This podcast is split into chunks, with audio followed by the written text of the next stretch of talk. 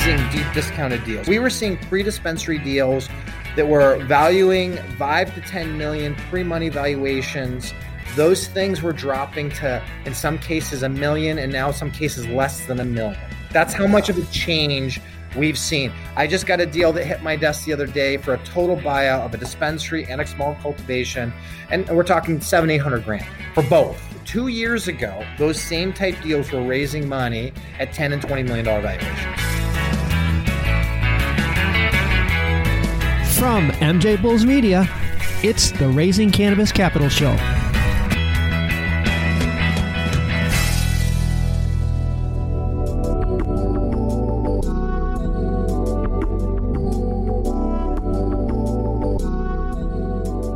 Today in Raising Cannabis Capital, we are joined by Michael Scott from Cannapreneur Partners. Michael, welcome to the show.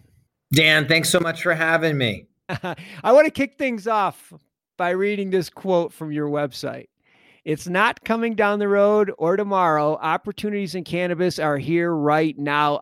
that is so on the mark. I think people in this industry, I know I do, we suffer from cannabis FOMO, fear of missing out. Right. Opportunities are everywhere and they're happening so fast. Cannapreneur Partners is a cannabis investment firm with a somewhat unique investment thesis. And that's where I want to start. Can you tell us about your East Coast investment thesis. Yeah, yeah, absolutely. And and Dan, we're we're technically a, a cannabis holding company. Oh, okay. We, what we do is we do find early stage investments. We invest in, and then we bring investors to co-invest alongside of them. Yes, our investment thesis is pretty focused on emerging markets in cannabis. Dan, what that means specifically is it's a pretty heavy play on the East Coast because the East Coast is where a lot of the emerging market has been popping up. But in the future, might that be in Oklahoma or Chicago or even international markets once those markets opening up? Absolutely. And we say emerging for a very specific reason. That's the field that we know. So, as an entrepreneur or as an investor, you can choose to go into a mature market like Colorado or California. Or you can say, hey, I, I want to be part of the Wild West in one of these states that's really emerging and figuring it out from the ground level. Why we like emerging markets is number one, you get bigger risk and bigger reward. So we like that. Yes, it's more early stage pre revenue businesses. If you figure out how to find the right all stars, there's big multiples. And I, people look at this as a green gold rush, and, and the reality is five to 10x multiples are very reasonable and doable in emerging market plays, but there's a lot of risk out there you've got to avoid as well. For sure, for sure. It says in your website that you pride yourself on finding the top 1% cannabis entrepreneurs. What do you look for or what does an entrepreneur need to do to get on your radar? Yeah, there's a couple of things. In fact, in the book that I've got out there that's on private placement investing, I talk specifically about how I differentiate and vet these entrepreneurs and these businesses and differentiate what I would deem as the one percenters versus the ones that are not. And the reason why it's important to really find those all stars is cannabis is such a difficult industry to make it in. Mm-hmm. If you are, are, picking somebody in the top 20%, well, in another mature industry, that might be fine and you might get return on investment there. But in cannabis, I will tell you, it's survival of the fittest. These businesses struggle to get off the ground, they struggle to get capital. And so it's important that you're working with the, the, the top notch ones because those are the ones that are going to create an amazing investment opportunity for investors. So, hmm. what do I look for? I, I actually think what we vet for is a little unique, Dan, than your prototypical hedge fund or private equity shop. One of the big things that, and I talk about this in my book, that we really look for, it's emotional intelligence. So I'm looking for somebody that has amazing emotional intelligence because guess what? This is an industry riddled with obstacles and delays and regulatory changes and and oh my gosh, you can't get money for this or that reason. So if the entrepreneur doesn't have amazing emotional intelligence, we're not going to invest a lot of time unless it's a complete buyout type deal and that entrepreneur is not part of the deal. So that's a key component, but I attach one thing to that. I actually will ask specific questions going through their track record of success And then I'll want to know about the trials and tribulations as it related to getting to that major goal or launching that business, because those are the best keys to, to, uh, to determine okay, how much do they have to overcome to yeah. actually reach this goal? And I'll tell you, you have an entrepreneur that's got amazing emotional intelligence, Dan. You can drop them anywhere in the world and they'll find a way to be successful. Yeah. It's mental toughness too. You learn so much more from your failures than you do from your successes, especially learned when you have a little experience in business. I think that's underrated. The failures are the ones I look at those as, as well. Earlier in the year, we were hearing a lot about private companies' valuations were really low or flat and it was a great time for investors to, to jump in on private companies. That's still the case, or are we starting to see it oh, tick yeah. up a little bit? Okay. I think it's actually getting better for investors. And I'll tell you what we saw this year. We were seeing great deal flow in the first quarter, but when the pandemic hit, here's what happened in the cannabis private placement marketplace. A lot of investors that were considering all these investments they took their money and went home. They basically said, you know what? We're going to hit the pause button right now. Yeah. And so what happened is we started seeing dispensary deals, extraction deals, all these deals where they had their money lined up. They're ready to do the next phase of the build out. And all of a sudden that investor was gone. And we saw some where they were on the verge of bankruptcy. So we we actually put, put together our best deals in the industry we're in the heat of the pandemic. My partner and I did not skip a beat when this entire office park was not working from the office and everybody was afraid and at home. My partner and I were literally the only two people in this whole office park. We didn't skip a beat. We kept working and we landed the best investment deals that we have seen in the last three, four years in this marketplace. And I will tell you, it's actually getting better. What I saw was this Q1, pretty typical of what we've been seeing for the last couple of years. Q2, pandemic hit, amazing deep discounted deals. We were seeing pre dispensary deals that were valuing five to 10 million pre money valuations.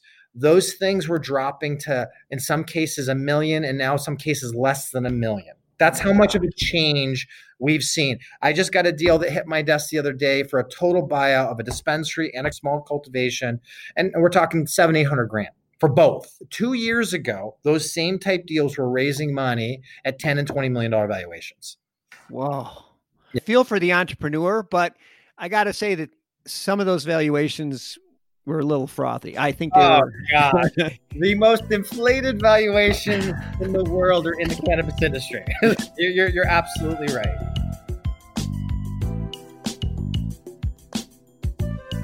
Okay, so I got to ask. I've been holding off, but Kevin Harrington from Shark yeah. Tanks. How did you get him to join the Cannapreneur team? Uh, yeah, so we feel pretty uh, honored and privileged that Kevin is part of the team. So Kevin and his partner attended a big family office super summit. It's Family Office Club. In fact, they just did it this year, and so it's actually I think the world's largest family office gathering. Okay. And so the gentleman that runs Family Office Club, which is the world's largest family office network, is on my board. And I was speaking at his conference and Kevin's partner saw me speak. And later that night, we had a networking dinner, and he approached me and said, Hey, I heard you're the guy to talk to about cannabis private investments. And I said, Yeah, that's, that's what I deal with. And he goes, My partner's Kevin Harrington. We're interested in talking to you. So that's when the conversation started. It was about December, January. And then kept talking, putting together a deal. And then around June, we solidified him coming on board as in two roles. One is an investor and I'm proud to say he invested on the same terms as our previous investors. And then number two, also as a strategic advisor and brand ambassador to not just us, but also our portfolio companies. He has really been an amazing asset for us. Oh man, I'd say for sure. Did he Shark Tank you through the process a little bit? It wasn't an easy negotiation. That's what I bet. That's what I'm saying. so I pride myself in, in, in, being able to negotiate, and, and I'm in his seat where I have a sea of cannabis entrepreneurs pitching me. Yeah. So it was unique all of a sudden to be negotiating with a shark. And I will tell you, between him and his partner, Kevin's actually pretty easygoing. He, he's considered yeah. the entrepreneur's entrepreneur. And you can tell he has an ethos about him where he just wants to help the entrepreneur. And I love that about Kevin. I was really worried being a guy of his magnitude, is he going to be too busy to really invest time and energy with us. That was one, my big fear. I have not seen that. Whenever we've asked for help, he's been right there. It's one of his partners that's the tough negotiator. Actually, he was actually uh, he's his, his attorney partner, and I give him credit. He was doing what he had to do. But Kevin, he's part of over $5 billion in product sales. Honestly, I give him a lot of credit cannabis is an industry that people are tiptoeing into and they're worried about the stigma and they're worried about the federal status of the law. He was pretty much the first Shark Tank type to jump into this sea. And then I saw quickly a bunch of others jumped in after him. Yeah. So I give him a lot of credit for being the bold entrepreneur he is. Ah, that's great. I give you guys a lot of credit. I'm glad that he's in too, because it adds more credibility to what we're doing.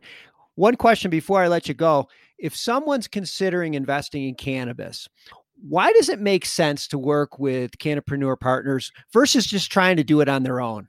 Well, first of all, I'll tell you that if you understand the private placement or private investment marketplace, meaning non publicly traded, it is a very devilishly difficult marketplace to make money. You have to understand 80 to 90 plus percent of startup businesses will fail and a higher percentage in cannabis. Number one, if you don't already have the skill on how to differentiate, is this a good investment versus this other one?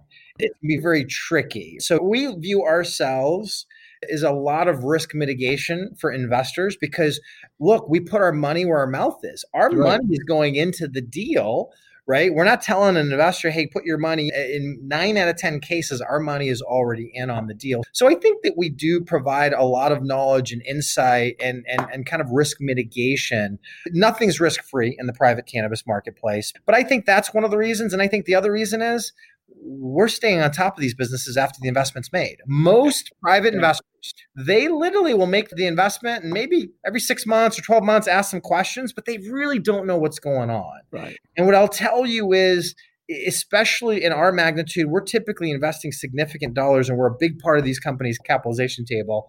And so we have an ear and we can help make influence. And Cannapreneur Partners is not just capital. When we invest in these companies, we're strategic partners, we're capital, we're purpose driven leadership, we're strategy, and we plug them into our cannabis ecosystem. I would say those are probably the key reasons. And then the other thing is we're crazy transparent. Like we tell investors, we're going to be crazy transparent, show you all the good, the bad, the ugly of a deal. Yeah, I think those are the things that I think investors want to hear because who has time to stay on top of this? It's changing so fast. Oh, yeah. I'll have all the links to Cannapreneur Partners in the show notes. So if you want to learn more about working with them, I'm sure just reach out to the team at Cannapreneurs and they'll be happy to, to answer any of your questions. Michael, this is great. I really appreciate you being on the show today. Thanks. Dan, thanks so much for having us.